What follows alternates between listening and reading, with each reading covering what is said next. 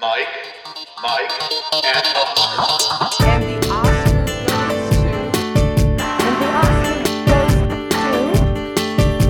Oscar goes to. And the Oscar goes to. And the Oscar goes to. And the Oscar goes to. And the Oscar goes to. Award season reruns weekly. And the Oscar Oscar race. And we're back. Welcome once again to another episode of Mike, Mike, and Oscar, an Oscar race checkpoint coming at you, uh, as we're going to be doing these more and more often as we get into the summer, and it, summer somehow feels like it's almost done because we have all these award-winning contending, or should be contenders, I say, trailers dropping now. It's getting me in the mood for fall, getting me in the mood for the Oscars race. I am your co-host, Mike One. This is co-host also Mike. Yeah, we got a couple Oscar contending trailers to start this one off today, and it's good that that happened because we were going to dive like face first into like a fake Oscar race checkpoint today, but we actually have some Oscar stuff now. Yeah, we're going to talk about the trailers for Amsterdam, for The Woman King. We're going to talk about Minions Mania, which has just swept the nation akin to what the Beatles did in the nineteen sixties. We got a box office update talking about how Top Gun won't die. We're going to talk about B I F A and the updating that they're doing with their awards, previewing Thor, Love, Thunder, and Oh My God one last time before it debuts. A lot of stuff here in this Oscar race checkpoint, but like you said, we have legitimate contenders, or we think they will be contenders, to deal with. Our first look at David O. Russell's Amsterdam dropped this morning on the sixth, Michael. Yeah, coming to theaters November fourth from twentieth Century Studios. That's Disney. Christian Bale, John David Washington, Margot Robbie, Chris Rock, Robert De Niro, Michael Shannon, Anya Taylor-Joy, Mike Myers, Timothy Oliphant, Matthias Schoenaerts, Zoe Saldana, Taylor Swift, and Rally, Rami Malek, or Raleigh Raleigh Malek. Raleigh Malek would be a good name for him, too. Raleigh I, Fingers I Malek. Raleigh Fingers with the mustache. uh, do you have a SAG card? Have you been the lead in something over the last decade and a half? Then you, too, can be in this movie. Two soldiers and a nurse found ourselves in Amsterdam. Oh, he said the title of the thing in the trailer. He did. We formed a pact. We swore to protect each other no matter what. No matter what. Speaking's going to be a thing for both of us, Mikes, today. And then we have this murder accusation plot that unfolds from there in this trailer. So I really love that they went with a story-first trailer here. It's something that I had hoped The Gray Man would have done, because mm. that's like this hugely expensive property that they. The Gray Man went bullet first in their trailer. They went bullet first. But here we got story first, so it's cool that we get a plot and we get a lot of fun character moments along the way. But mostly, Mike, we get this premise that is explained. And the premise they released today is set in the thirties. It follows three friends who witness a murder, become suspects. suspects themselves, and uncover one of the most outrageous plots in American history. So they dabble with this in the trailer. They say some of these things are real, essentially. Mm-hmm. Uh, did Rian Johnson with Knives Out open the floodgates for studios to re-embrace the whodunits and the noir mysteries? Yeah, I think so. The Knives Out was a huge hit. Yeah, I mean, I feel like we've gotten more of those types. They're two of my favorite genres, so I'm tickled about it, but It, it, I feel like we've gotten more of those types of movies in the last two years than we did in the previous decade combined. However, I don't know if we're wondering who did it, because I think Timothy Oliphant did it. Dunn did it. I think it's confirmed, or no? You think so? Or he's just the hit man. He's the muscle for the guy who did who did it. Could be a misdirect. I don't know. I I, I, I don't, I'm not sold on Oliphant yet. It could be because he's so damn charming and I have a man crush on him and always have. Now, this is supposed to take place in the thirties. Did you get any Night at the Garden vibes? Remember that short film that we had to watch oh, in Jesus. twenty seventeen? Terrifying. The Rally. Film, yeah. Ooh, yeah. Scary. So I think this is in New York, but I'm not sure. I get a lot of Fargo on F X vibes, so I'm not sure where it's being it's taking place. But I do know that a bunch of our favorite actors, like you said atop the show, are playing character parts in this. Chris Rock opening the trailer. We both had him being on the Oscar stage in our one hundred percent Way Too Early Oscars predictions episode. Do you get anything from his performance in this trailer that makes you think, ah, I'm on the right track here? I, I want to be, I want to, I want to proclaim as much. He's being funny in the trailer. So it's yeah, Chris yeah. Rock doing Chris Rock stuff. Uh, excuse me. You got a dead white man in a box, not even a casket, a box that doesn't even have a top on it, in a pine box of old wood. Who do you think's going to get in trouble here? That's, that's a great opener. It it's funny. Good. And uh, it sets up the whole trailer and the tone of it. So uh, this is winning Best Picture. That's my assessment. Yeah, maybe. I, look, I think they've sunk a ton of resources in it. Obviously, twentieth Century knows what they're doing. Uh, the, the tagline, a lot of this actually happened, and the premise is hinting at like a larger whatever conspiracy thing, yes, that it's going to hit on true events. So I'm trying to think at, like, is that World War One that these three became friends in Amsterdam during nineteen fourteen to nineteen eighteen, and I guess thirties is fifteen, twenty years later. Obviously, the de-aging is not all Martin Scorsese here, but... Well, if you're talking about a, a film taking place in the thirties, if it's, you know, if it is the late thirties, if it is a Night at the Garden uh, type era, then yeah. you, you could have some kind of tie-in with Hitler's rise to power there. It wouldn't surprise me. Look, I, I'm rooting for this movie because of the cast involved. David O. Yeah. Russell is a much more... Uh, difficult figure to come to grips with yeah. right now. I mean, he's he's either just a jerk, and that's a nice way to put it, on set, or he's much worse than that based yeah. on some allegations from the past twenty years. Well, that's always been his M O, right? He's he's he's not been the most beloved uh, director and auteur to work with, and we've had video evidence and stories and secondhand comments and all this, any ranging from questionable to bizarre to outright heinous stuff coming out about him. And when we talked about this movie in our Oscars preview shows, that was my biggest what if type thing. I mean, right. I think this movie could do well, but he's going to have to withstand this onslaught of negativity. And yes, film Twitter isn't necessarily the real world, right. but the entertainment world at large, it's not like David O. Russell's not a known entity at this point. Well, just today, I mean, we saw a lot of backlash for this trailer, a lot of backlash mm-hmm. to this movie. So talking as Oscar pundits here, we got to acknowledge as much. Yep. How much does that factor in? And uh, we're always kind of analyzing that. So not the position we want to be in necessarily. We want to just enjoy movies, good or not. Uh, but Jesus, I mean, there's a lot of smoke here. Just keep your mouth shut, David. Let this play out. I would not comment on anything if I were him. All right, let's talk about The Woman King. Uh, this trailer comes from Sony. They've done a nice job cutting trailers of late. I've, I've praised them uh, for everything, maybe except for Lyle Lyle Crocodile that I refuse to incorporate. uh, but Viola Davis, Lashana Lynch, uh, Tuso Mbedu, uh, John Boyega, Jamie Lawson, and, uh, oh, of course, gosh. co-written and directed by Gina Prince Bythewood of Old Guard. Michael, this trailer, I it gave me goosebumps. This is a well-cut trailer. This movie is also winning Best Picture. That's my assessment. Yeah, this this trailer was great. Viola Davis, actually, I looked it up. Uh, uh, the sites I usually go to don't have updated odds yet, so I went to a couple other books. Uh, she's sitting pretty routinely with the third best odds for lead actress right now at wow. plus five fifty. Uh, one dollar uh, invested in her, if she were to win, gives you five dollars and fifty cents of profit in return. That's the third best lead actress odds uh, behind Cate Blanchett and Michelle Yeoh right now. Wow. So... that's a great sign, especially mm-hmm. for a September movie. I wonder if that's a recency thing that uh, Vegas likes to do to us. Yep, I'm sure it is, and I'm sure Michelle Yeoh is too, as a matter of fact, even though I think she'll be contending because that movie has had legs, Everything Everywhere All at Once. Yeah, well, more on that to come. But look, you you got to strike the right balance for trailers uh, like this in The Woman King. We've, we've seen action movies kind of rub us the wrong way, for example Sure. The Gray Man, bringing that up again, unfortunately. Sorry, Netflix, because they've cut a lot of good trailers as well. Hell, I think they cut a much better trailer for Blonde than they did for The Gray Man. Yeah, that's a good point. But that's you, a good point. You got to show enough of the action without showing all of it. You got to show snippets uh, from the training, maybe from Act One, early Act Two stuff. You're trying not to show the big set pieces in Act Three. Maybe they showed us the beginning of the finale, but it does seem like a lot of this is the training, spinning takedowns, and the coordinated leaping aerial assaults, you know, with yeah. the spears and stuff of kind of the beginnings of, of things, not the ends. Yeah. So the vibe I got from this trailer was that we're basically getting the story akin to The Patriot from back in the day. With the presentation of Black Panther, you have these tribal warriors fighting this battle that's based on history, but with these hyper-cinematic fights against the beats of hip-hop and a badass soundtrack in the background. Mm-hmm. Yeah, I mean, the, the Patriot actually had a sound story structure to it, even though it was like Joe America kind of thing. But uh, mm-hmm. it did kind of it, it didn't kind of work. It worked. It became quite the... quite the hit at the time. You remember that as much as I do.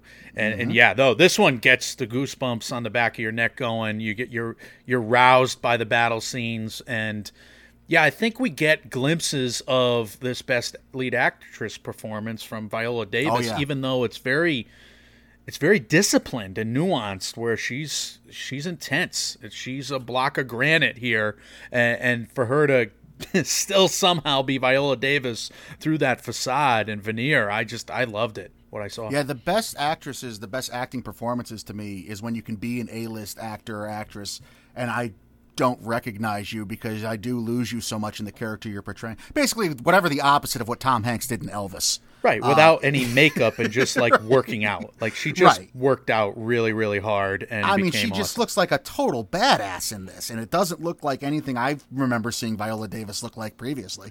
And look, I, I don't know if I'm the one that should be talking about co- cool music, but Beyonce's My Power, that is the perfect song for this trailer. I think I listened to this song on YouTube for an hour after the trailer dropped, just on loop. Mm. I just kept hitting the, the circle with an arrow button uh, again and again and again. There's a, uh, a a word of warning about this, not as you know seriously as the David O. Russell because of his one-to-one involvement with his picture, but talking to, I, I know I brought this up previously, but my brother Shmave, he's a history teacher, and he obviously studied up on this thing. And he, there is this a controversial past with the Dahomey Nation uh, historically, in that they, they were heavily involved with the slave trade and bringing that over. I wonder if any of that fallout is going to attach itself to this movie. I wonder if the movie's going to address the darker side of what may have been going on back then as well, uh, or if this is just going to be a, a purely, you know, protect our land from the invaders plot, like we kind of got to look at and the glimpse at in this trailer. Yeah, I have no idea. I have no idea at all. So, all right, we'll be on the lookout then. Uh, let's continue with some awards news. We'll kind of fuse this into a box office update and then do some more awards news. But, Michael, the British Independent Film Awards, otherwise known to us American twits as BIFA, has changed their acting awards to go with five gender gender-neutral categories. Yeah, not to be confused with the uh, fantastic BIFAs and where to find them that we keep talking uh, about. You and my father went this weekend, nonstop. Just went for it. Just, uh, I have no regrets. I got to be honest jokes. with you. I feel good about that one. Your jokey jokes. That Good. one landed well with me. It's a, uh. it's a deep. It's very you because it calls back to something mm-hmm. obscure, very niche, so obscure Roman in our history. J. You have to Israel, be a long-time listener to have any idea. Yeah, Esquire episode, right. probably like maybe seventy-five episodes in. I went off on a tangent. That, fantastic beefs. And you had a giggle fit. It was, I, one of the few times I really tickled yeah. your funny bone, made yeah, you laugh. That was good. And, uh, yeah, this and is the callback. I have held to tight to that like grim death. Yeah. Uh, anyway. It's, it's good to see that, you know, the few times I've delighted you as as a friend, you've, you've clung to that those. That was funny. No, it just tells me that, you know, you hold your grudges, but you also hold your... your joy close to the close to the vest. I, I appreciate it. I had a wood shop teacher that said, "I'm an Italian elephant. I never forgive, but I never forget." He was speaking about himself saying that. I was all right. I like that. That's good. I mean, you, I'm never going to use it. No, I'm not. I'm never right, going to use welcome. it. You're welcome. That one's free. Anyway, back to BIFAs here. Uh, gender neutral acting categories. Mm-hmm. So this has been a trend lately. In the movie sphere, the M T V Movie Awards have done this. The Brit Awards hopped on this trend this year, and now the BIFAs are doing it. Uh, gender-free award categories have been more prevalent in the music space, in the music industry. Australia's ARIA Awards have been without them since last year. The Grammys put their uh, gendered categories for best male vocal, pop vocal performance, that type of category. They've done without those for the last decade already. They put them away. I think in twenty twelve was the last, twenty eleven was the last time they had them. They mm-hmm. stopped doing them in twenty twelve. But this idea has slowly been permeating its way to the prestige film awards side. I mentioned the M T V Movie Awards did it, the Gothams did it, and now the BIFAs are going to do it as well, standing alongside those two. I think it's eventually going to take over. And you guys know, if you're li- if you've listened to us for a while, we are not traditionalists in this sense, mm-hmm. where we got to hold to certain categories. Shocking, we might be progressives. If you've listened to our How to Fix the Oscars shows for sure mm-hmm. of late. And uh, yeah, I believe that the Gotham Awards, back when they announced this, you know, two years ago, uh, they were on the right track, and they had, uh, you know, they had an interesting award show kind of confirmation of this last year. So the question is, did it work for the Gothams? Because they had a tie in lead, outstanding lead performance between Olivia Colman and Frankie Faison. So is that like cheating with that tie there? They ended up picking Troy Kotsur and Amelia Jones and uh, supporting and Breakthrough, both from CODA.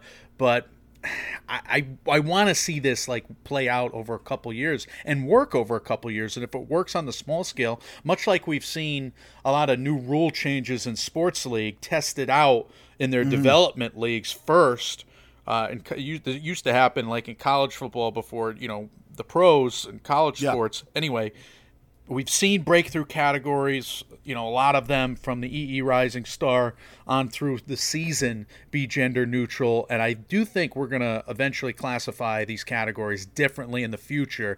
Uh, I also want to praise B I F A for actually innovating uh, with one particular category coming up, Mike. Yeah, so that's my question, too. Will it get to Oscars? And if it does, I, I, I have a similar concern that you're kind of hinting at there. I, I would love a way to do this without sacrificing the recognition for as many performances as we have. Right. And B I F A kind of has a, a way to reconcile this.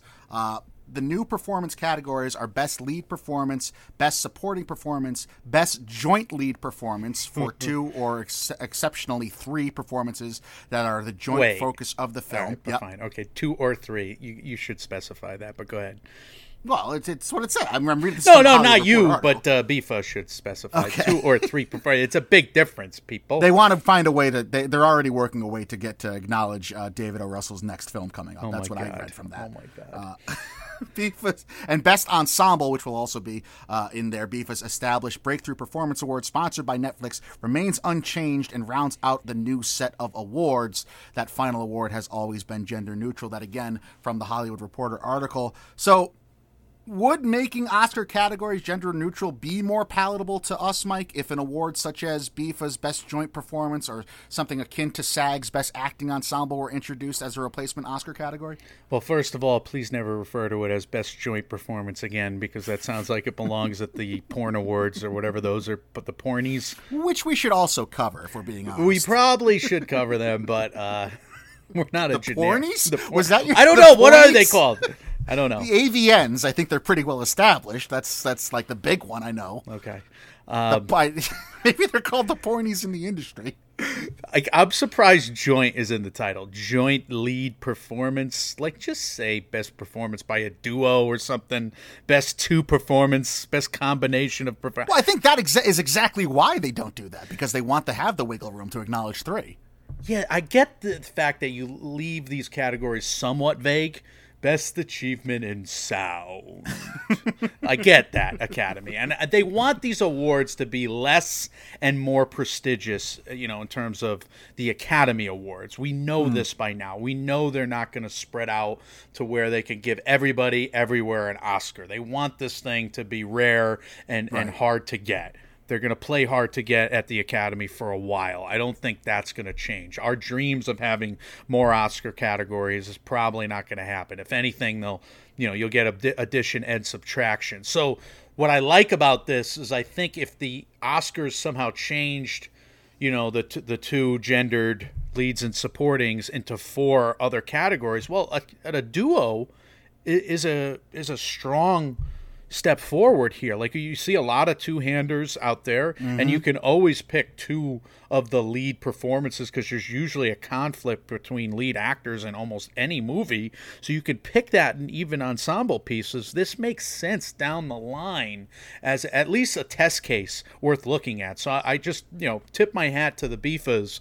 You know, this is an this is actually a category that might have some legs down the line. Will I ever think the Oscars are going to go the ensemble route? No, again, because I think they want these, you know, Oscars to be hard to come by, so they're not going to give every every actor in a movie an Oscar, you know, if they win Best Ensemble like the SAGs do. But are we going gender neutral? I think we're going there someday. And yes, I think you got to figure out a way to find four categories out of this, and maybe mm. a duo is a way to do that. Maybe that's three now: lead, I supporting, in, and duo. In lieu of, uh, in lieu of, of uh, an ensemble Oscar category, I'd rather see casting get its own category. I would like casting, but I think we just had a casting director as the Academy president. If it was going to happen, it probably it's it's not going to happen. happen. I agree. Yeah. I agree. I would like to see it, but I don't think it's going to happen anytime soon. Right. What does this do for supporting category? If you go down this line, right, of you're going to have a best duo category, which I'm not necessarily against. It's just going to be interesting to see the backlash or the ripple effect that would have on the supporting categories, the category fraud arguments that we deal with every year. Can you be nominated in the best duo category and a supporting category? Can you only get in one nom? I mean, there's all kinds of stuff that would have to be figured out as in terms of a, a ripple effect coming from implementing something like that. Well, I think that's great for precursor action. I love it because, again, it's more yeah. categories going into less. It's weirder, different categories going into more traditional ones, which I hope happens in the upcoming seasons because I think that keeps the winners at the Oscars in question, which is the biggest thing. You got to make this more unpredictable. The coron- I agree with that. The coronations are great when you have the star power and you have the public wanting to see such a coronation. Otherwise, it's not the best, you know, for, for ratings. So there, and I, it's not the best thing to cover. I mean, we want to be in doubt. We want to be mm-hmm. delighted and surprised more often, I would say. I mean, we get involved in the coronations a little more because we get to know these, these performers a bit, I think, in covering it year round. So I think we're, we're happier in that regard, but I think the general I mean, public look at- isn't. Look at what you did this past year, right? You went twenty for twenty in the major categories that we cover. But they were all favorites. I think uh, I think this has been happening a lot. I think from yeah. Brad Pitt, you know, we, since we've been doing this, we've seen a lot of coronations. And that's because you get, other than the, the Globes having comedy or musical and drama. You Which I don't get, want to see on the Oscar stage. And neither do I. But you get basically, you you get one way of breaking it up, breaking it up with comedy or musical and having too many categories. You can go the ensemble route, but this is actually an innovative way to do it. I still think they need like one more category, but best duo. I agree.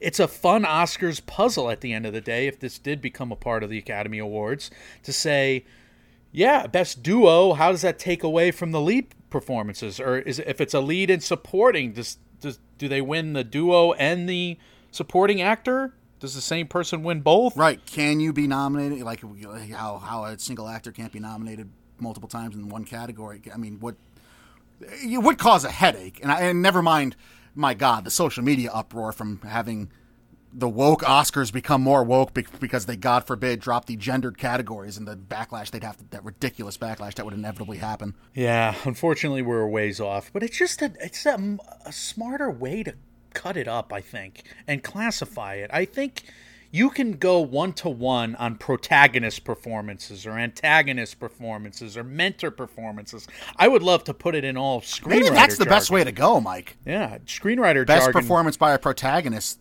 and best performance by an antagonist. That makes sense to me because those yeah. roles are typical, and you yeah. can see, you can compare and contrast that. That's typically when we do our, our acting breakdowns and our category overview pods. That's how I've compared and right. contrasted some some performances. So I would like it to become that eventually, go more of the uh, you know classification on, on on the types of characters we have. Like we've seen mentor heroes celebrated a, a lot lately. Like look, cameo performance, I don't think that's necessarily a strong enough you know category. I know they do it at the Emmys, but the Emmys is a tip in that category. It's typically a star-studded category at the Emmys, where you have whether it's you know like a revival character just coming back, a returning character. Well, the Emmy, yeah, the Emmys are completely. I, I don't think you can compare apples to apples with Emmys and Oscars ever, because but the primetime Emmys do have a cameo performance category, is what I'm saying. But they you have to right. No, no, I, I I get that. Yeah, yeah you're right. But you're if right, you're doing right. size like lead, supporting, duo, cameo, I don't think that's strong enough. I think you're strong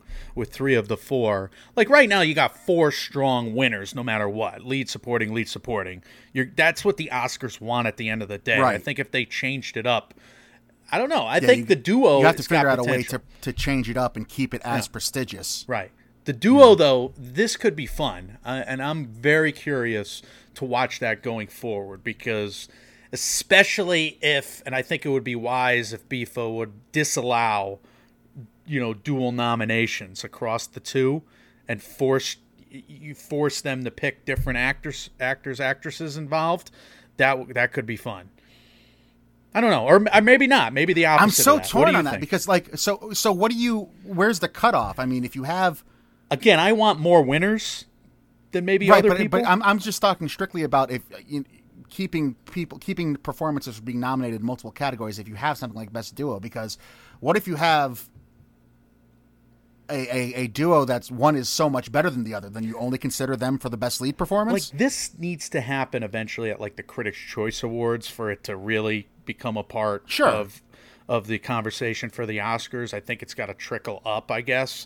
But if it happened at the B I F As or the Gothams, where you cannot be nominated in duo and in lead or supporting, I think that's what they want anyway. They want to award more people, so why don't they just make that a rule? And then you have this fascinating nomination process where who's going in, in tandem, you know, who's putting themselves up in tandem and who's putting themselves up for lead or supporting. I don't know. I think I'd almost rather want it to be included in multiple categories, because if you have if you keep lead and supporting and then have a duo category, you could always have the storylines where, like, one movie won lead and didn't win supporting, the other movie won supporting and didn't win lead, but they were nominated right. in both categories. Then you have puzzle versa. puzzle theory right. in a way, right. which I mean, it makes for better conversations, but I, I understand your point too, that you see spreading the love out more and it gets recognition of more films, which isn't always what we're striving for. Well, we seen it last year with uh, with uh, certain films getting.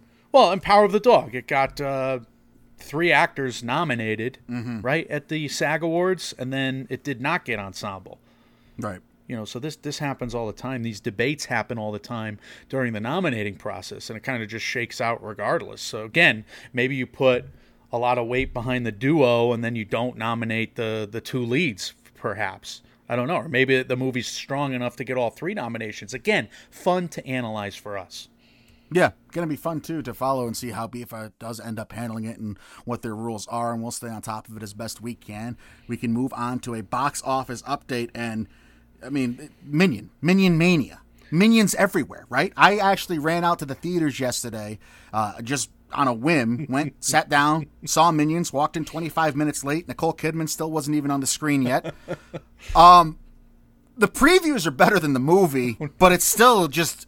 I mean, it's a Minions movie. It's fun, and it's charming, and in a room full of parents with their kids, I may have been the only one laughing. You're not going to get off that easy. That is not your only review. I demand answers to a great many questions here that yeah. I took a long time to write for you. So, number okay. one, yeah, you referred to the fact that you just kind of left on a whim and watched the movie right. during the fourth of July break. Did you take, did. Did you take no. your niece or nephew? Absolutely not. This was Uncle Mike's time. So did you take stock in your entire life's choices while sitting it's there always, by yourself? It's always so difficult to review these kids and family movies because I'm a thirty-five-year-old man that walks into these theaters with a giant beard, just alone. Did you have candy first? I had I'm, nothing. I had a bottle of water. That was it. So it's not even like you numbed yourself by nah. grazing on popcorn, just dead. And because I just picture you with a dead face. I just picture kids running around, just like throwing shit at you. And you just like just dead eyed watching the Minions, just eating candy. Can I be wondering about like, your whole life? one hundred percent honest, Mike? It was I was taking stock of myself. It was the most excited I was for a movie in a long time. I'm not. I'm, I'm like that's not a joke. That's not me being funny for the. Po- I was so excited to watch the movie. Because my next question was, is this was it rock bottom or do you plan to sink lower? But I guess, I guess you just answered that. All right, all right. This next, you know, line of questioning is very important to uh-huh. a lot of people, not just me. Right. Any gentle minions there besides yourself? Did you wear a suit for this thing? I should have. Apparently that's a thing. Apparently teenagers, if yeah. you go and you're a teenager and you're a young man, you could wear a suit, and a young lady supposed to dress up as a minion. And then I just learned that apparently there were mosh pits at the front of the stage, and some theaters out- outlawed it because all the boys, all the kids were, all the teenagers who grew up on yeah. this stuff, because Despicable Me's been a thing since what, twenty ten, twenty, two thousand nine or yeah. whatever. They all grew up on this, so they're all having mosh pits in mm-hmm. the front of the, every theater. Uh, there was a mosh pit at the front of my theater, but I was the only one partaking. Okay. It was just me jumping. Just you with a minion doll, or just you know, just you jumping. Um, so, all right, but look at. Do you have any idea if a gentle minion is friend or foe? any idea. Like, are these people gonna, you know, be the one percent someday? Are they... I, I think TikTok has a lot of power, is what I think about the Gentle Minions and the mosh pit craze. Because the kids that I work with were talking about it all last week, and they were laughing hysterically. Oh, did, did you not listen to Bill Simmons? I did. I did. Yeah. I listened to some of it with his daughter, but she seems kind of... She seems like she doesn't get it, though. She doesn't get the full weight and breadth of this.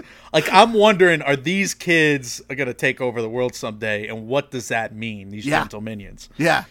We're in good hands. The future's in good hands. I trust that. All of them. Amanda Dobbins was saying as much. I do. I don't know if I do, but this is a TikTok thing, which I'm clueless about. So speaking of TikTok things, mm-hmm. did you text Amanda at Swell Entertainment before, during, or after your screening of Minions: The Rise of Gru? Uh, I did text her a screenshot to let her know I was in the theater watching it. I texted her on the second the story about how uh, Minions has been shattering the box office records. She sent me back an emoji of a middle finger, and then I followed I followed that up by asking, if I book a last minute flight to L A just to take you to this movie so we can see it together, would you go? And her response was, depends. I've got a lot more important things to do, like pick up my dog's poop. That's pretty good. So she has not seen it. That was my next question. Right. And. Yeah. Why do you think she hates it this much? I know she's a purveyor of children's entertainment. I don't know. I would think it'd be right up her alley, to be honest. Well, is she just disliking this? Let's analyze Swell right now. Let's okay. just take a break and do this. Without her to defend herself. Good. She's very small in stature. Is is she jealous of how much attention that these minions get? Because she's an influencer. And it's I a just question wonder. We're going to have to ask her next time we have her on. It's just, is she jealous of the attention the minions get? And she also being small. I don't know. Right, right. Um, These are stupid things my brain comes up I with. Imagine her response would be, I'd like to see Kevin or Bob create a YouTube channel with a following that I have. That's right. Would probably be uh, what she would say there. Uh, Je- Stuart, Bob, and who's the other one? Kevin. Kevin. Yeah. Oh, my God. I'm starting to learn because I watched ten minutes of the first Minions movie. I was like, all right, let me let's see how long I could do this. Put this on for ten minutes and figure it. And like I almost shut it off during the the title card where they're singing the Universal song because that was a, as obnoxious. Like the, it's, but that's what the, the whole thing is. It's just so yeah. stupid and funny. Well, I love it. Once they were once they were describing all of history as them serving the worst world villains in history, yeah. right? Up to, up until, like, of course, modern times where right. you, you wonder, oh, if they didn't go to the North Pole, would they have served Hitler? Is that what we're getting? You know, Minions, the Gestapo years? I don't years. want to think that much about it. Here's, yeah, here's, what are we saying about the these things? The proper amount I want to think about Minions can be encapsulated in this one scene where Gru is resistant to them, and they're outside his window as he's sleeping, and it's pouring rain down on yeah. them, and he finally opens up the window to let them in, and we get a wide shot of them being all happy entering the window going into Gru's bedroom, but the rain was just another minion holding a hose up and spraying them all. So it's the Three Stooges, which yes. is what the big picture was saying. It's perfect. It's just, it's just which is the opposite of what I the joke I made, of course. Right. Uh, three Jewish men there, but all right. So look at Despicable Me. Wasn't the whole Despicable Me series? I remember watching these movies once, and under pain of death, I couldn't reveal a plot point. I just I can't remember a single thing about any of the movies other than all of them being about the rise of Gru. So why is this any different? It's also ironic that this is about the rise of Gru and it's a Minions movie, but the Minions aren't the main characters. It's Gru. It's Gru's movie. It's always been Gru's movie, though. Right, but you would think the Minions movie would be would have them as the centerpiece more so. I don't get it. I guess they're just keeping the formula going because that the formula well, works. Why not? Look at the fucking money it's making. Jeez, Louise. two hundred million something. We're getting there in a second. Uh, final questions, uh, twofold. Number one, did you see someone who looks exactly like me go into Mister Malcolm's list behind a flock of old ladies? because was that was you, Mike? That was me. I did go to the movies. I just didn't go see Minions: The You're Rise of Gru. Busting my chops about going to see a family movie while you go see Mister Malcolm's List. Who was more embarrassed sitting in the theater alone? Probably equally so. uh, how about um, would the Minions ever leave Gru to serve Vecna? You'd probably uh, uh, give him that sense of humor and let him stop taking everything so damn seriously if they did. All right, no, I'm sorry. Final question, serious question. Yeah. Uh, any Oscars implications here? None. Because... Zero. There's no way. Despicable Me. This thing's going to make a zillion dollars, first of all. And the the, mm-hmm. the story, the plot is just not that good. No. I mean, it's, you know, it's... Okay. I, I also find it ironic that it's not kids that are getting amped up to see this. It's this teen, and it's just turning like Alan Arkin into this teen heartthrob again. Because he's one of the main characters in this movie as well. Oh my God. But, it, yeah, no. There's no way. Years old. There's no years way. Old. Teen heartthrob. Yeah, exactly. So, like, the first movie was a BAFTA nom. The second got two Oscar noms, including the Pharrell song. Those Probably, are Despicable Me movies you're talking about, yeah. Right. Minions was a BAFTA nom. And then Despicable Th- uh, Me three was a Critics' Choice nom. So there is an awards history, just not all at the Oscars. So maybe you never know, but you're saying absolutely not. I would be very surprised. And I think it's one of, going to be a case where the money is probably the Oscar for this. Because look at the numbers that it's did. one hundred nine million dollars, three-day opening, not even counting the fourth day for the July fourth holiday. But the three-day opening is good for the largest animated opening since pre-pandemic times when Frozen two debuted, which wow. also was the movie responsible for almost ending Mike, Mike, and Oscar. One of our biggest fights. um, yeah. It's the the four day Fourth of July opening. The domestic box office Minions landed here was one hundred twenty nine point two million. That beats the old record for the highest four day Fourth of July uh, opening domestically, wow. which used to belong to Transformers: Dark of the Moon, which did one hundred and sixteen million. This thing's gonna be. I, I would think it's got to be on its way to a billion. Yeah, it's two sixteen worldwide as a total. Ugh. Right now, after four days, uh, the final numbers. So it's making fifty million dollars a day. we said we said a three twenty-five domestic box office over-under with a nine hundred million dollars worldwide over-under. What do you think? I said I went conservative on that, too, when I picked those numbers. I mean, the, the domestic is it's going to blow three twenty-five out of the water, I would think. It's probably on its way to four hundred, if not four fifty. Um, mm-hmm. I This has got to be a billion-dollar movie, no? Probably, because the last few made that amount, yeah. and if it's still memed uh, a few weeks from now, and the kids don't get bored of it. But that's the question. Is this like a teenager thing? Is it really a teenager thing as much as it's a little kid thing? Looks like it. it, it I mean, there's definitely adult jokes, but I, I feel like if you watch any family comedy, there's adult jokes. You know what I mean? But it's this is nineteen seventies music, though, right? Remade. A lot of it's remade. The soundtrack. Okay. Soundtrack's actually, it's not great, but I don't think it's that bad either. I know uh, uh, Needle Talk there, what's his name? Anthony Fantando? Santando? I can't remember his name, but he's a big uh, music critic on YouTube. He hated the soundtrack. I didn't think it was that bad. I keep coming up with more questions. What do you think Swell would think of it if she watched it? Was Is this going to grind her gears? Oh, she would, she would hate it because I love it. Like, I think that's pretty easy to say, regardless of how she actually felt about it. All right, let's go to Ca- California. We'll kidnap her. We'll take her to Minions. Old school style.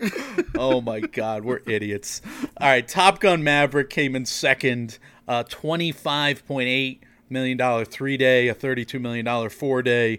It has gone over against both of our picks. Yeah. That one point one billion dollars over-under that you had for the worldwide, and it's creeping towards the six hundred million dollars. Not creeping. It's it's going to blow past it. Mm-hmm. six hundred million dollars domestic over-under. Top Gun Maverick, it just won't stop making money, and I don't think it's stopping anytime soon. No, so once again, this film lost only twelve point eight percent of its audience from the previous weekend. It's the fourth highest sixth weekend gross in box office, uh, domestic box office history. It beat out Titanic's sixth weekend gross back in nineteen ninety-eight for that uh, stature of being in fourth place there. In a much more serious note and relating it to Oscars, it's kind of weird how the relationship between Oscars and box office works, right? Because certain films come out and they flop at the box office, and that's held against them for Oscars purposes, right? And then certain films come out and they do lower than expected at the box office, but they're propelled in Oscar standings because they want to get them more eyes on it through the box office. And then you have a film like Avengers Endgame comes out, and it's expected to do bougie box office numbers, and it does. And then it's never taken seriously for an Oscar because, well, like I just said for Minions, the money it made at the box office is its award. And then you have, on the other side of that spectrum, Top Gun Maverick, which I think because it is doing so well at the box office, it's going to be propelled into more Oscars conversation and be taken more seriously. So there's this fine line being walked. I know, you know, I mean, everyone except me said it was a Best Picture contender as it is. But don't you feel like it's being taken more seriously because of how long it's languished here at the box office and done so well and is setting this historic precedent here for itself? I hope so. I think it's worthy of this, but I don't know what to actually think. If it'll be relegated at the end of the season into the prize is its money category, because it could kind of, it, it could graduate to that level, couldn't it? Where we where we look at Top Gun and everybody is kind of sick of it. By hasn't it gone past then. That level? Like if it was going to do that, right? I mean, I feel like we're we're. back in nineteen ninety-seven right now. I, I, this thing is doing numbers that yeah. are inexplicable. I still think it's in this category of, of where people are just kind of tickled pink that it's done so well. And mm. I just, I'm gauging this based on my fourth of July family picnic conversations, Mike, mm. because every one that I had about movies with a family or a friend came down to Top Gun. And they, they ultimately, they asked me how all these movies are. It's, it happens every picnic, or everybody asks me like a half dozen movie reviews, really for the sole reason of telling me their opinions on the movies. Right, of course. They really don't want to hear my review. I've learned this. So I usually just say, I, I kind of ask them about their opinions of movies. I just mm-hmm. let that be the the end of the conversation. But whatever conversation I had, it, it kind of circled back to Top Gun. And I was like, look it, see Top Gun. That's no. even even you will like this is basically what I said to every single person. Um, even you in your terrible movie taste will like. No, it just like, it just comes. You disgust me. I just get them around to these people telling me their opinions on movies, and I just like yeah yeah yeah yeah yeah. I get it. Uh, but I, I agreed with a lot of my family and friends, but even them, they will like Top Gun Maverick. Uh, the other end of how well Top Gun has been doing and is doing is kind of Elvis right now. Its four-day uh, July fourth gross had a, came in at twenty-three point five million dollars domestically. It's up to one hundred eighteen point three million dollars worldwide, seventy-one to forty-six domestic versus international gross. It's not the best news that Elvis lost more than forty percent of its audience from its opening weekend to the second weekend, which was also its holiday July fourth weekend. So I'm surprised this is going to wind up being an under, and you picked the under, yeah. even though I think it's done better than people expected. So somehow we kind of were weird on this one. I was weird in my estimation of it, and it's going to make money, I think, on that eighty-six million dollars budget. If the budget was, in fact, two hundred million dollars, it's going right. to lose money, but we don't know. So one eighteen as a total right now worldwide seems pretty good, and, and that'll probably top out around one seventy-five, two hundred million, right? But it's not going to make three hundred. That that yeah. was your over/under. Yeah, no, I wouldn't. I wouldn't think so. It's probably, and again, forty percent, which probably can expect to lose at least another forty percent next week. I'm surprised that it didn't have a better retention rate for the July fourth holiday weekend. Still, I think uh, I think a lot of the family uh, talk was was positive on Elvis. The people who've seen it, and a lot mm. of people saw it already, so that's a good sign for Elvis, you know, and, and it's getting positive word of mouth, and if that happened at the picnic, then, yeah, more people will see it. Uh, Jurassic World Dominion, Mike, that was a sixteen million dollars three-day, uh, almost twenty million dollars four-day. It has now achieved eight hundred thirty-one million dollars at the worldwide box office. You had an over-under of one point oh two billion dollars. Yeah, all right. Look, I mean, it's slowing down, right? It's still making over three million dollars a day domestically, but there's a chance that this doesn't get to a billion dollars, right? Well, I mean, there's a the- chance. I, I, I could be right. Mm-hmm. You had the three seventy domestic over-under. Yeah. So that is, is looking like an over. Yeah, but I, I agree. The- it's still got to make, it's still got to make what, one eighty? I can't do math. What is, what is yeah, one eighty, right? Uh, one ninety. one ninety to get to get get over one point oh two billion. Yeah. Yeah. one ninety sounds right. one hundred ninety million. Yeah. Does it? I we don't understand the momentum of the international box office, so this is hard to kind of figure out because it, it opened there earlier than it opened here, or it opened overseas earlier than it opened here. I'm ready to prematurely call this a win for me. You may really need this one, like you're saying, uh, just for your general psyche. But uh, no matter what, The Black Phone is performing better than anybody expected. seventy-seven million dollars worldwide thus far, a twelve million dollars three-day, a fourteen million dollars four-day. What a hit for Blumhouse. Yeah, we're going to get a Black Phone too, aren't we? I know you don't want it, but those numbers... Yeah, it, it seems like it, but I guess, you know, listen to the end of our last episode if you want yeah. some, you know, talk on that. But they're they might go second movie, let's just say.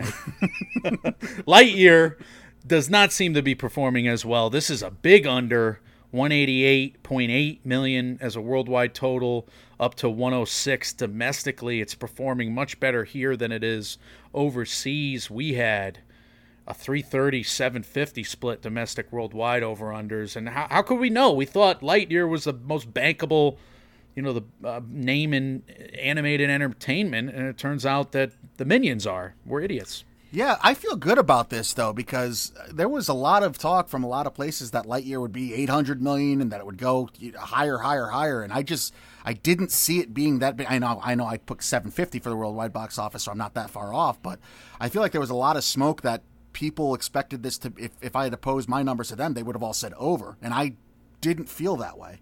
We both picked the under on these yeah. numbers, but we needed to probably pick lower numbers to feel smart, I would say, because eh, I feel smart. Mister Malcolm's List did a million in four days. That's, I'm just so. How many times did you see it? I saw it once. No, you didn't. I, I saw it once, but, uh, that's what I will tell people. No, I, I saw it once, and I think people should see it. I think it's – anyway, I'm going to review it at the end of the episode, but uh, thumbs up for sure. Uh, everything. Would you rather every, be on Mister Malcolm's List or with Missus Harris going to Paris? Uh, Mister Malcolm's List. Okay. For certain.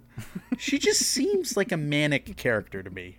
I'm not sure that's going to work, but we'll, you know, we'll wait and see. I mean, you, you and my mom, you're taking my mother to that. I right, really appreciate it. Yep. Because uh, I don't really want to go, so the you two are going to do that. And I, what do you I, mean you don't really want? Who are you lying to? I don't want to see you her. You love those types of movies. I don't want to see Leslie Manville play a Cockney. You know what is what's she playing? A nun? Oh, is she a nun? No, I don't think. I don't even remember what her. Isn't she a housekeeper? She didn't leave the clergy. She's a housekeeper, I, I think. You, I think you're right. She didn't leave the clergy for Louis Vuitton and Vera Wang. No?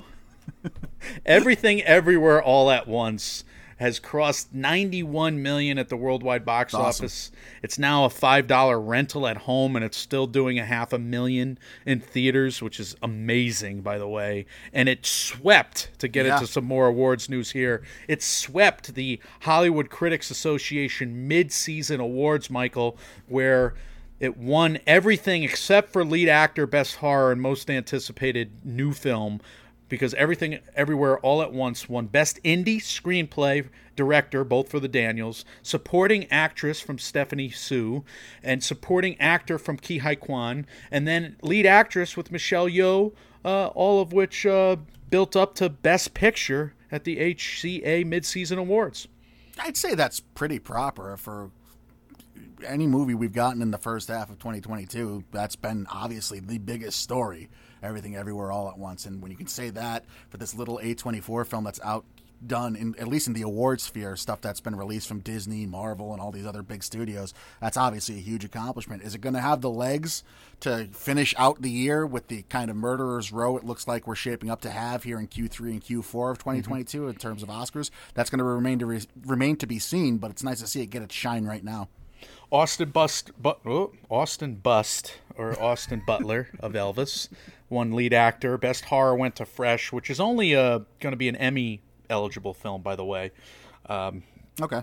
that heartwarming little story. Right. And uh, the most anticipated film went to Nope, which I agree with, which we've said, you know, two months ago. They listened to mm-hmm. us. Mm-hmm. Uh, we should be in that. I agree. That's that's where I land on it, too. All right, we let's, be in the H C A. Let's do a quickie final preview for Thor, Love, and Thunder. That's next weekend. It got its critics' uh, reception kind of realized at the moment right now, seventy-one percent on one hundred fifty-three reviews on Rotten Tomatoes, a sixty-two Metascore, seven point three out of ten on IMDb. It's got its box office projections, Mike, from at least Box Office Pro, saying one forty to one sixty-seven for its opening weekend. And Thor Love and Thunder got its final trailer uh, featuring Christian Bale. It's only a ninety-second trailer, an eighty-second trailer. Uh, did did did you see this in theaters? I saw it in theaters, and I, I watched it again this morning. What did you think of the reception here? I didn't see it in theaters. I uh, seventy-one is a bit concerning for a Taika Waititi movie, for a Thor movie as well. But based on kind of the early word of mouth that we went over with how Thor was uh, received with its debut screening last episode, I guess that makes a little more sense. I am rooting so hard for Christian Bale. Anything having to do with God and religion right now, with how the country has been going the last few ever, I, I'm just so done with it. So... All right. If well, there's a God killer, go. God. Uh, David Ehrlich liked this movie. So what does that tell us? That yeah, tells us nothing. How about that? IndieWire's David Ehrlich, the the scourge of mainstream film criticism, who's been awesome of late. My man. He, you know, he ends his review saying the M C U may still be looking for a new purpose by the time this movie ends, but the mega franchise can take solace in the sense that Thor has found some for himself. That is a very positive review because it overcomes the overall M C U problem, Michael. Yeah, that's positive, but we've also had some not so positive all still come out, right? With every half-written joke, the creative stasis settles in like a stale fart. This is the Rotten Tomatoes approved critic, Scott Tobias of The Reveal. It's beautiful. It's poetry. Crushing on his ex while protecting his own skin feels pretty superficial. It's a slight premise with weak stakes. That's from Hope Madden of Mad Wolf. But, and you've had some issues, too, with how these trailers have kind of played out since the first one. Look, I'm worried about sidelining the whole impetus for the project, yeah. which was the mighty Thor, Natalie Portman. And and I hear good things about Valkyrie's character arc, and, and you got King Valkyrie, and Tessa Thompson's going to have a showcase, so that's cool, and I'm looking forward to it. But, we're, you know, Natalie Portman was the whole impetus of the Comic-Con reveal there. Mm-hmm. And this trailer just seems like it's a Thor versus Gore. It's a Hemsworth versus Bale finale. I'm, I'm just a little surprised is all, because if that's the case, then they were just pandering all along. I, I'm I'm rooting for this movie. I'm hoping for it. The Christian Bale hook has got me. I'm I'm all, I'm already thinking, is this a Best Supporting Actor nod, or is this a Best Makeup and Hair? Because he's looking scary as hell, yeah. and I cannot wait to see him chew up, you know, green screen scenery here, but I'm a little worried about this story. And again, I just know Tyke has been a little hit and miss of very recently, again, just for me at the least, because there's gotta be, uh-huh. I mean, Natalie Portman, based on reports, was not thrilled with how Thor went for her, right? Historically. And so when she came back on to do this movie, it was a bit of a surprise, and everyone, the assumption was, oh, they must have promised her a big storyline or something huge for her character to make her want to come back. So there's got to be some kind of payoff for her. The headlines of the recent articles on, on and interviews of Natalie Portman are strange too, because it's like she's praising Taika for overshooting this and basically shooting. She's like, half the movie got cut out. And is that a good mm. thing necessarily? Mm. Well, she's framing it in a, in a in a positive way, because she's like, yeah, Taika, you know, he gets the best stuff and he puts it in the movie, but he, you know, he shoots a lot and he gives his actors a lot of freedom, et cetera, et cetera. So that's fun, I guess, if they edited it correctly. But I don't know. It's almost mm. like a slight dig. I'm yeah. I'm worried. I'm just I'm really worried. We're seeing this tomorrow night. Or yeah. I don't know when you're seeing it. I'm seeing it tomorrow night myself, so I'm, I'm I'm rooting for it. I'm excited. Am I am I getting down on it in my own brain just so I can overperform in my own expectations and I can love it? Because a lot of our friends, Eric Weber, they say it's the best Thor movie ever, and they're really high on it. I don't know. I might we'll be see. negging myself. Yeah, we'll see. I wonder. Michael, James Cameron. James Cameron of Avatar and Titanic. He may not direct Avatars four and five. What do you think of this recent turn of events? I think he did nothing but coffee and cocaine before this interview with Empire Magazine came out. Yeah, he, he came out swinging uh, with this deep dive done by Empire Magazine, whose next issue is going to feature a, a deep dive into all things Avatar two. Cameron told Empire that his Avatar sequel is going to clock in at a running time around three hours in length, and then basically challenged all of us to meet him in the parking lot. Quote, "I don't want anybody whining about length when they sit and binge watch television for eight hours, Cameron told the magazine. I can almost write this part of the review. The agonizingly long three-hour movie, dot, dot, dot. It's like, give me a fucking break. I've watched my kids sit and do five one-hour episodes in a row. Here's the big social paradigm shift that has to happen. It's okay to get up and go pee." Well, I guess one way of thinking of this is that he's matured, because thirty years ago... thirty years ago, he wouldn't let Leo or Kate go to the bathroom during their water scenes on Titanic, even if they were on psychedelics. Right, right. I'm, I'm at, I'm clam chowder infused psychedelics. I'm paraphrase, uh, paraphrasing and uh, just I'm, I'm misinforming all of you, but no, he's actually encouraging the audience to go do pee pee while they mm. watch a collection of blue people in the water scenes in his three three hour movie. That makes me worry about the plot on one on the one hand, but on the other hand, like, is anybody really surprised that this movie is three hours? The first film in two thousand nine was two hours and forty minutes. It became the biggest blockbuster of all time up to that moment before Avengers Endgame, and they greenlit four sequels at the same time that this auteur has spent the last fifteen years preparing and shooting and editing. Was it ever going to be under three hours? Of course not. No, but I also like that he immediately draws a parallel between T V and movies, and he's just, is he not aware that T V can be paused in twenty twenty-two? Like, it's okay to get up and pee because we have total control over what we're watching at home and we don't in the movie theater? Does he, is that...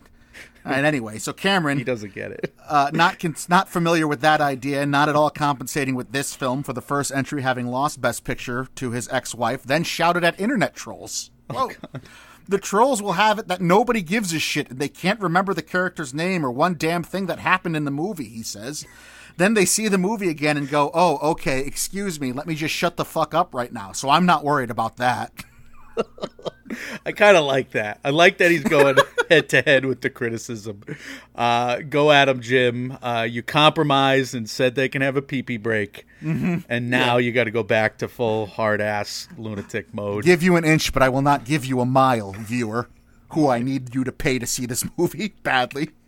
Uh, and then, yeah, the headline story. It was also revealed in this interview that he's not, he may not be around to direct Avatars th- four through three hundred sixteen. So, of course, we cannot be surprised by this. I mean, he's got two, Avatar two coming out this Christmas. He's in the middle of shooting three or at the yeah, end of it. He shot two and three back to back. Okay, so he's done shooting three. So it's all post on three right now. And he's about to finish, or get, maybe he's seeing the finish line.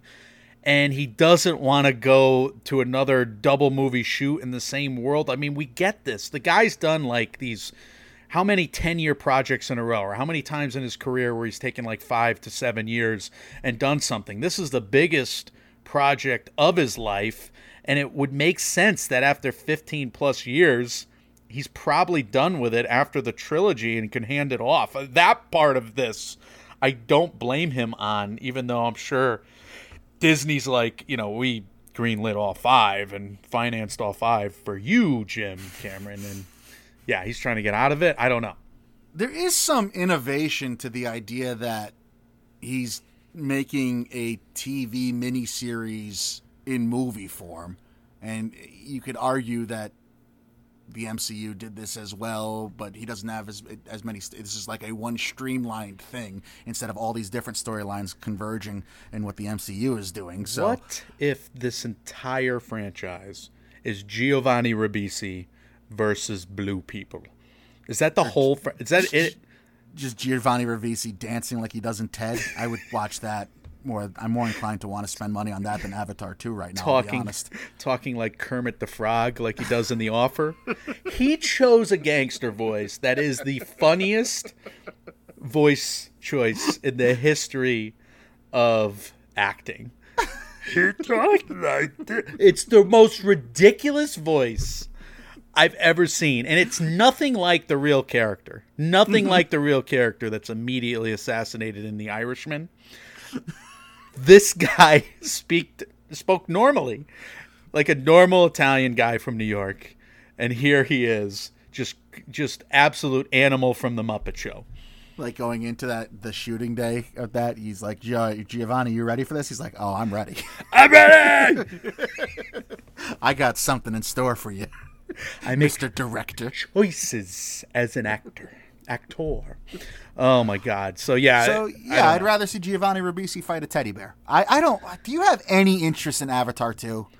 I also think it's an interesting choice for the director who's on this two decade long project to like antagonize his audience. Look, if if James Cameron was going to do The Abyss two, I'd still be interested. I, I don't care. Like if he's going to spend fifteen years doing something that's supposed to be technologically innovative, I've said this. I think it's going to be technologically innovative. I would be shocked if I go and watch this movie and it's just a normal big cartoon blockbuster. I would be shocked. I think he's going to innovate the hell out of this. It's going to be glorious to watch on the big screen. If I'm wrong, then you can laugh at me, and you can laugh at me most of all. But I'm guessing, yes, I'm going to be into this, but I'm not intru- into this because of the story and because of the Na'vi and the unobtainium. And even though I like Giovanni Ribisi, and I'm a little scared that I love all these Scientologist actors so much. Right. They are very good. They're very good. What's her name? Uh, Elizabeth Moss. Elizabeth Moss, yeah. Tom Cruise, Giovanni Ribisi. Just brilliant actors. The best that we have. They're all Scientologists. God help us. I, I I don't mind him standing by his film, right? I, I don't appreciate the hypocrisy. Mm-hmm. Like, you're you're taking it to, you're trying to preempt trolls. And for the length, the length of your movie and how long it took to make. And look, well, man, I don't think he's nobody asked you them. to do it for over fifteen years, right? Yeah, he's attacking the trolls. I mean, he's a, this is stuff is out there. I mean, I'm sure he's hearing it.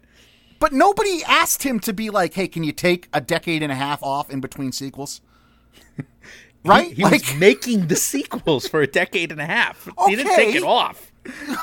Well, but still, I, no, I don't buy that. He, he wasn't fucking shooting Boyhood over here, where he needed the actors to age in real time. he, he was developing four two hundred million dollars movies. He was movies. making the technology. I like Steve Jobs know. was making he's, the iPhone. He's done it before. Like, he made the technology for previous films. Like, him and George Lucas, they've done, like, the same thing. I don't know. Maybe he's sitting in his billion dollar home. I don't know what he's doing. Maybe he's diving in the deep sea. Didn't he do that for a while? Didn't the South Park episode yeah, he did, chronicle actually. this? Yeah. But, like, you don't need to do these things. Maybe. Maybe Just you're make right. make a movie if you want to make a movie. I, uh... I think that criticism's a little simplistic. That's that's just me. I'll just fight James movie. Cameron is what I'm saying. I, he would fight dirty is my guess. Him yeah, he would. And David O. Russell. He'd probably these, kick my ass, too. Oh, I'm sure they, they have, like, this training. He rips off his shirt, and he's got, like, a seventeen pack with these pecs that are... You don't get to that level without just doing more than Tybo is my guess. Anyway, show up to the battleground and he's just finishing off a human leg. Speaking of more than Tybo, Mission yeah. Impossible two, Dead Reckoning Part one. We've now come to fully realize that, yes, it's all real. Michael, Ridiculous. Tom Cruise, there a picture was released from Christopher McQuarrie's account on Instagram with Tom Cruise dangling horizontally with no noticeable cords of any kind, or even a a bulky suit where it looked like he had a parachute on. He's dangling horizontally, holding on to a inverted World War Two plane in midair. This is Tom Cruise. And we've realized that it brought back all the other stories that somehow you and I both missed, where, yes, apparently he did do that real stunt where he drove off a mountain on a motorcycle. That's not surprising at all based on how it looked. That's it looked real. Too real to be fake. It's all real. That's what we've learned over the fourth of July holiday, at least what I learned when I'm, you know, scrolling Twitter. The Mission Impossible two or Mission Impossible seven stuff is all real. I mean, stunt workers have to hate Tom Cruise, don't they? Just upstages them after a career of their own. Yeah, just... he's taking their jobs. And he makes other actors that work with him do stunts as well. What is he going to do in space? What is he going to do in space? That's I don't want to know. He actually walks on the moon in Mission Impossible Dead Reckoning two. He might do whatever the hell he wants is what I think. I'm so I, afraid. Evel Knievel would have been an A-list superstar, Hollywood star at this point, right? If Evel, He's got to be furious. If Evel Knievel was a Hollywood A-lister, he's Tom Cruise. This guy is nuts. He's in his sixties. He's, he turned sixty, and that, that's, I, I guess it was coordinated with his birthday. That is, you know, best director, friend, buddy. It's like, this is this is what sixty looks like or whatever. My God. What? My God. I remember when my parents turned sixty, and they're not jumping off mountains. No, nobody should. It's crazy. Unbelievable. It's crazy. I, I don't I don't have any, I don't know, I mean... The the more we talk about this guy, the more insane stuff he does, the, the less I have words for. I don't know. I, he's nuts. Completely nuts. And I just hope he's safe. Des- That's all I hope. Describing the motorcycle stunt and the preparations therein. And he's like, I had to remain disciplined because I needed the bike to get clear of me so that the chute wouldn't have any chance of getting tangled with the bike because that wouldn't have ended well. Yeah, no, I would say not. Usually, bike versus parachute, I'd say motorcycle probably wins one hundred times out of one hundred there. But he's also, like, not that high, so he still had to, you know, enact. He had, like, a, a window of seconds to get it right. Otherwise, he's... How does he... How do you even... You can't practice those jumps, right? I don't know, man. I don't know. You can't. No, of course you can't practice. Like you have to have an expert on set, obviously, that walks you through it. But it's not like you can attach yourself to the expert for a practice run to Mike, make sure everything goes okay. How many experts would you feel comfortable with driving Tom Cruise. a Only motorcycle Cruise. off a mountain, getting ready for that stunt? How the experts don't matter. You you got to do it yourself. What if you choke? You're dead. I, it's crazy. Yeah, the man is nuts. Uh, we could wrap up here talking about a couple uh, T V picks that you've gone through with Emmy season now upon us, Michael. Yeah, Hacks season two, really funny, better than season one. Uh, I think Jean Smart and Hannah Einbinder, they should win all the awards. And like the best thing about Hacks season two were the guest stars: Jane Addams, Susie Essman of Curb, Ming-Na Wen, and Laurie Metcalf just stole all the scenes they were in. They're just Good. hysterical. So watch Hacks. It's probably an easy binge, seasons one and two on H B O Max there. Uh, I did The Offer, which I've reviewed a couple times, just really satisfying. And after watching the Robert Evans doc, Matthew Good's impersonation is just brilliant. Uh, oh, good. I will say I'll finally criticize it a little bit, and I'll say the Miles Teller character is the main character. It's like a Brian May, Queen, Bo-Rap thing going on there. It's just a white knight the entire series, but... That's based on the creator of the, you know, it's ba- based on Al Ruddy. So it's, ba- you know, the, he's the one greenlighting the entire project. And I think my brother, my brother had the best review of this. He's like, wow, Paramount's really sucking its own dick on this property. My brother did. He's right. So The Offer is definitely performing. Uh, they're waxing poetic about themselves, but that's for sure. We both say, like, we got to watch all these nineteen sixties and seventies movies now. We both say it. So mm-hmm. That's The Offer. I did watch Stranger Things Season four, Volumes one and two. Have you watched this yet, Michael? So here's the thing with Stranger Things and me. I watched Season one when it came out. Mm-hmm. I didn't get the hype. I was like, this is fine. I don't think it's, like, earth-shattering, but well, the more I see... The sci-fi's not great. That's the whole thing. Like, I love the characters, but the sci-fi's not great in any of the shows, correct? Any of the seasons. The yeah. horror, right? Well, I've only seen I've only seen one. I, I think I watched the first couple episodes of two, but I just gave up on it. But seeing a couple scenes from three and seeing the running up that hill scene, which I did from four, which was all over TikTok and...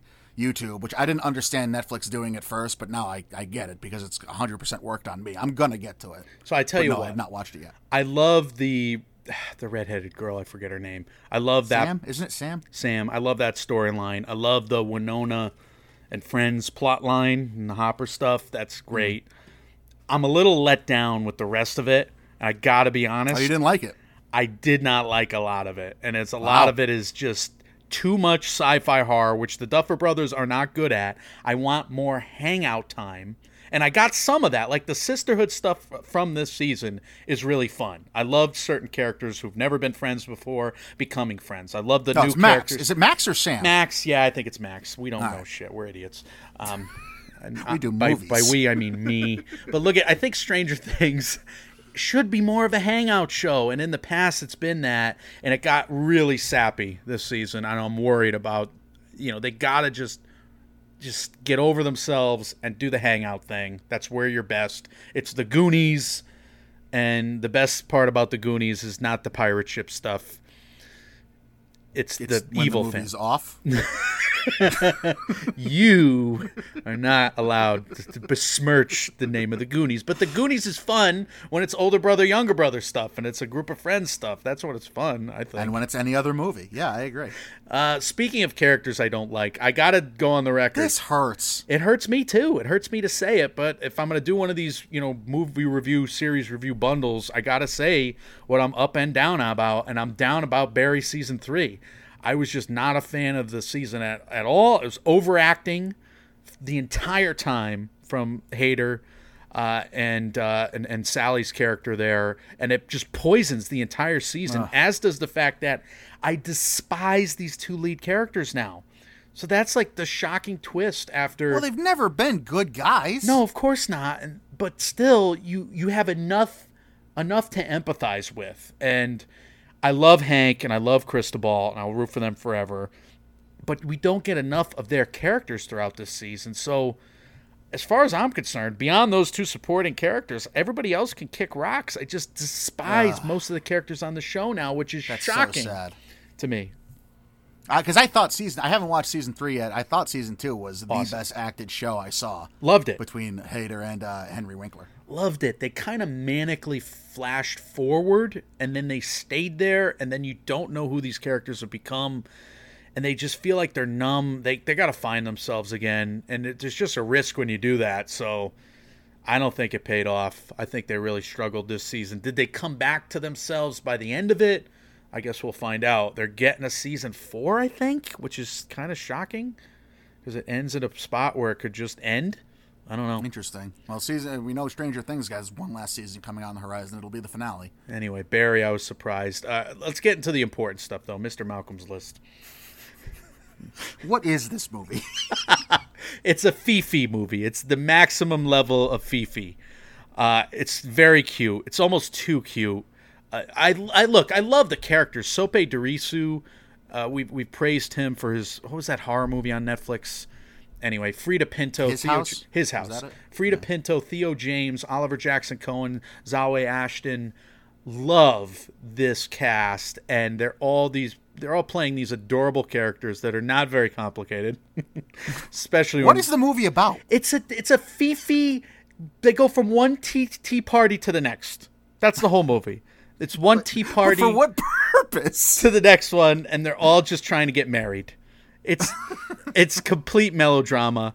It's not exactly David Mamet level. This plot sounds com- like a movie I would write to make fun of the movies you love. It's it's Downton Abbey, but with less stake, with far less stakes.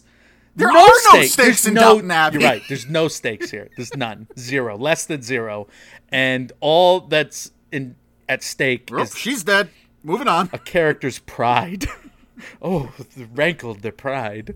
But yeah, it's it's enjoyable to watch from start to finish. Every scene is gorgeous, and I love these characters, and I'll watch it again with my mother at some point, because also Mom would love this movie. It's silly, Fifi, happy, tea party the whole time, and I'm embarrassed having saw it by myself, but we all walked out of the movie theater, me and the gaggle of old hens with smiles on our silly faces.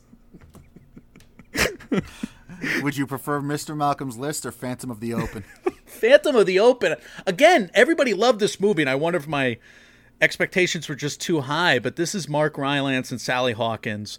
I did not like this movie. Maybe it's just a sports movie thing, and you and I just know way too much about sports. But mm. this is a true story that they made seem like so far-fetched. Like, I couldn't believe a thing in this movie, to the point where the flashbacks are with sixty-two non-de-aged Mark Rylance in him, sixty-two-year-old.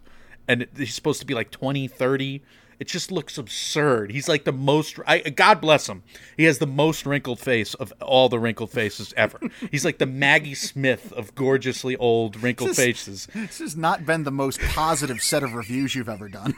He's Jacob Marley, and he's supposed to be playing this freaking twenty-year-old actor. Follow with a meet cute with his future wife. It makes no sense. And then you just got these preposterous scenes where he doesn't know shit about golf and he wants to be a golfer. Why? Yeah, I want to fly a plane. Yeah, it's the most ridiculous. And then everybody just like, yeah, go be a golfer.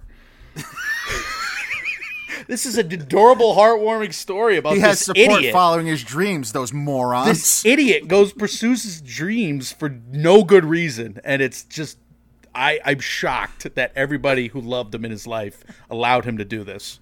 Completely I'm cutting, irresponsible. I, I'm cutting you off there.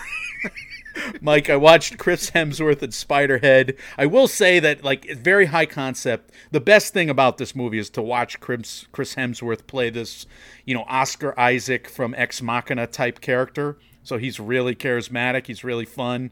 And he's, you know, just this... He's an idiot, but he's obviously the smartest man alive. So he's going mano a mano with Miles Teller and Journey Smollett. It's a Joseph Krasinski movie. He just did Top Gun, so he's at the peak of his powers here. So there's a lot of good scenes. It's just, I don't know, the story kind of fails. It's just like this Island of Doctor Moreau strange concept thing, high concept about drug trials or whatever. It's really weird. Was it better than uh, the M. Night Shyamalan movie? Yes, it was better than Old. Good.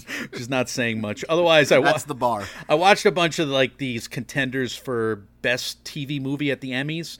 I watched The Fallout, which was really good. Jenna Ortega, Maddie Ziegler. I almost started that after we reviewed Scream back in uh, the, the winter here. H B O Max, quite the contrast between all the normal kid stuff and then the traumatic incident they survived and how they cope with that. So you would think this would be a hard watch or a boring watch because the kids are like just they spend most of this movie in a stupor after surviving the school shooting. But it's it's really it's really the word is poignant. I shouldn't use that word because mm. I don't want to be like every other film critic in the world, but it is a poignant juxtaposition because they're trying to do all the normal kid stuff, but they can't. And they run up against this wall with the trauma every single time they try to fall back into their own, li- you know, their old normal lives. And it, it's really quite the test case here, I would say. Um, I, I was very intrigued, and th- these two actresses got a lot of potential, Ortega and Ziegler. I watched The Survivor. Ben Foster and Vicky Krieps, another pair of great performances, but behind too much makeup. Like Ben Foster's. Yeah, you don't like when there's too much makeup going on. What the hell are they doing? Yeah. Just, just have Ben Foster do it. Anyway, a Holocaust story, which is disturbing and as violent as anything you'll ever see. So be careful, beware. But some great performances and one hell of a true story. Danny DeVito, Billy Magnussen, John Leguizamo, Barry Levinson. Quite the uh, C V here of people involved. Um, otherwise, like they're going against some strange movies in that category, Michael. T V movie at the Emmys. This is the uh, quick breakdown of the best T V movie Emmy category. So these are projected nominees, as we don't have the Emmy noms yet. This is from Marcus Jones of IndieWire. His list is Chip and Dale Rescue Rangers. Uh, that should win everything. Never mind. That should win Oscars. Never mind just Emmys. I Want You Back, which is a rom-com on Amazon Prime. That's with Jenny Slate and Charlie Day. That got high marks from everyone it was good. who watched it on Film Twitter. It was good. I, wa- it? I watched it, it back, like okay. months ago, but yeah, it was fine. The Survivor is on there, like we just discussed. The Fallout is on there, and The House, which is the stop-motion film from an animated film from Netflix. The House is brutally severe in terms. You didn't like it? I did not like it, but it's I remember the review. Yeah, it's really twisted for an animated film. The Fallout has the heaviest subject matter, maybe second only to The Survivor. And how do you put them in a category? And this Marcus Jones might be right, exactly right. But how do you put them in a category with our silly rom-com, which is completely silly and funny, I mm-hmm. Want You Back, very light, and then Chip and Dale, which is an animated film by the Lonely Island guys, which is just this silly nostalgia play that they actually make into kind of a fun little treatise on sequel-itis, I guess. Which actually took forever to get made. If you uh, research the production story of Chip and Dale Rescue, it took like a decade for that movie to get made. It's a fun movie, and if you got any connection to the cartoon growing up, you, you'll love it. They did. They do really pay homage in, in, in a fun way. And these movies are going against like Fresh, which is like as effed up a horror movie as you'll ever see with Daisy Edgar Jones and Sebastian Stan. I saw it. Sundance reviewed it then. Ray Donovan's got a movie, or Donovan. I don't know the correct pronunciation there. Schreiber. And then The Sky is Everywhere, which is like another rom-com. This, they have to have more categories at the Emmys. This is ridiculous that these five movies are competing against one another. Well, it's not a movie show, Mike. Anyway, next year, we're going to have Good Luck to You, Leo Grand Prix, and all these Hulu movies. Fire Island was the last movie I saw, which is funny as hell. Freaking Bowen Yang. I love. He's a superstar in the making, man. I just, like, snorted. I never snorted out beer before out of my nose. But like, like mid swig, I'm like snorting out beer because he's such he, he pisses me off so much. He la- makes me laugh so hard. Uh, so damn him for that. It was funny. Fire Island. Love Bowen Yang, Margaret Cho, and that as well. I, that's another one I wanted to get to. I haven't gotten anything because I finished Mad Men and I picked up Better Call Saul. Why would so you I'm just do- uh, you? I'm just yeah. You see, you're in this like A M C mode. Do you have A M C Plus or is this on Netflix? Where, so Better Call Saul is on Netflix. I didn't realize it, it wasn't over. I thought it just had its last season. That's why I started it, but it's not over yet. Um, I was distraught when I finished Mad Men. I wanted, I just wanted John Hamm in anything to be put into my veins. I am in love with that man. Right. So I'm like Flo from Progressive. But you haven't seen Nobody yet. You still haven't seen it. Of course not. No, I don't watch. So movies. You're addicted. You're addicted to serialized television. That's it. Right, yeah, I have been for this year. twenty twenty-two has been a big T V year. But you're going to the movies, but you right. won't watch movies at home. Is that what? Correct. Is that what happened? What what happened? Dune ruined it for me. I'm after Dune, I'm done. But you shouldn't have watched Dune at home. That's your problem. That's your fault. That's fine. They let you watch Dune at home. It's like somebody let you eat an entire cake, and you ate the cake, right. And now you're like, yeah. I'm done with sugar. I'm done with yeah. cake. I'm out. I'm out on cake. Pies only. But you didn't have to eat the whole cake. You didn't have to do it. Well, you don't have to do a lot of things, but if given the opportunity, you got to try something once in a while, you know? I'm glad. I'm glad we finished this episode with such an epiphany. Guys, as always, what matters most to us are your thoughts. Have you watched any of these T V movies? Did you see any of the uh, the new trailers that dropped, the contender trailers? What are your thoughts on Minions Mania, uh, as well as what's going on with the B I F A Awards? You can leave us your thoughts, comments, questions, and concerns on those, as well as anything else uh, we do here and we cover here in the M M O Empire. Leave us all that on our social medias. We are Mike, Mike, and Oscar on Facebook and Instagram, at M M and Oscar on Twitter, Mike, Mike, and Oscar at gmail dot com, .com, and on Reddit. We are available wherever you do hear podcasts. If you're listening to us right now on either the Apple Podcast app or the Spotify app, if you appreciate what we do, if you had a couple laughs, if you wouldn't mind leaving us a five-star review, it would take a couple seconds of your time and make our entire day. We really appreciate everyone who has done that for us thus far. They help us out a ton. Michael, uh, you already kind of previewed what's coming next. Thor is on the horizon, so let's uh, talk about that and let's have some words of wisdom to end on. Yeah, Thor, Love and Thunder, nope. We'll probably do another Oscar race checkpoint and maybe an Emmy race checkpoint when those Emmy noms come out. I think that's in two weeks. Anyway, we're not an Emmy show necessarily, but we will cover. One day a year. Yeah, one day a year we'll do the Emmy noms. Or two days a year. We'll do the Emmy noms, we'll do something there, and then we'll do the Emmys award show recap. Yeah, there you go. Yeah. Mike, Mike, and Emmy. Miniseries. uh, otherwise, Emmy. Words of wisdom, and I think this is important because you've compelled mm-hmm. me to think a lot of things over okay. your time in this show. I know I've cracked you up a few times, and I appreciate the callbacks to that this, this episode. But you've actually uh, you've influenced me, let's say. Oh, boy. You did not convince me to be any less wary of the gentle minions in this episode. Like, I, I asked you to explain my to me. My biggest concern mm-hmm. with you, you watched all these things, and you didn't see Minions?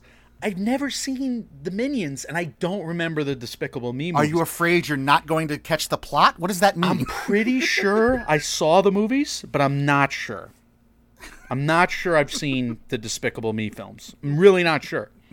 I can't tell you. It doesn't matter. Well, they're Minions. I, I know for a fact I haven't watched Minions one from twenty fifteen. So am I allowed to see Minions two? They're learning kung fu at one point.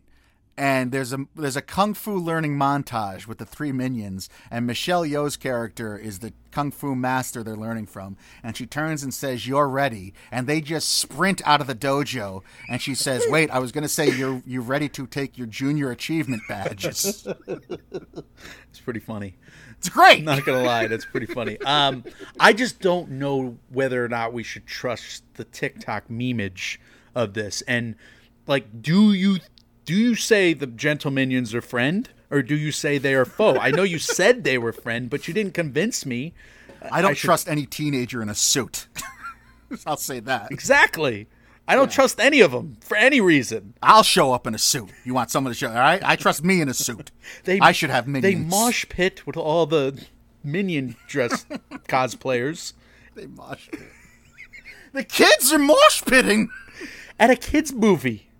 At a tiny children's movie, not like a normal kids movie, not like, you know, twelve-year-olds are all going to see a Pixar film. No, this is like four-year-olds. Who is it, Universal? Four-year-olds and you.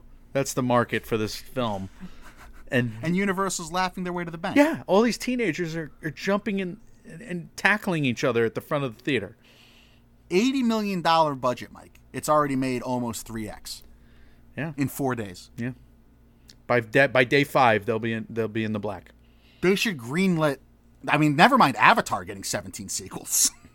Every movie should just be a, you know, a different way to say the rise of Gru. Let me tell you, if a minion shows up in Amsterdam, I'll, that, that's stop everything. Give it, give it Best Picture. Give it this year's Best Picture. Give it next year's Best Picture. There should be minions in every film, yeah. especially from Universal. How is there not a Minion theme park? Oh. Is it is it is it Universal? There's got to be a ride in Universal. There's got to be. Like they let us know if you know that they have a Universal Studios set of theme parks, and it's all right. been Harry Potter stuff. How is it not Minion stuff? What are they, idiots? Which is weird because isn't Harry Potter a, a Warner Brothers property? I don't know what I'm talking about with theme parks. Maybe you're exactly right, and I don't know what. No, I think you're right though. I think it's in Universal. Is it? I don't know. I'm, we need I'm some so clarification confused. on that. I'm so confused. There should be a Minions. If there was a Minions theme park, I'd live there. There's a Wizarding World theme park somewhere. Is it Universal? Yeah, I think Studios? It's in Universal. I think it's in Universal, but Harry Potter, that must have been a uh, a studio deal there. Why? Harry Potter's definitely a W B property. Why isn't the Wizarding World at Six Flags? Or is that just D C connected? This is the stuff we have, blind spots, my friend. We know the Academy, though. Minions, gentle minions. Filing taxes, how to prepare a meal, keeping up a home. These things we are not concerned with. You're right. We, we have our pros and cons to our to our character. Guys, when reality sucks, you can come minionize with us. We are Mike, Mike, and Oscar, trying to make award season year round without the stuffiness. We will see you all very soon. See ya.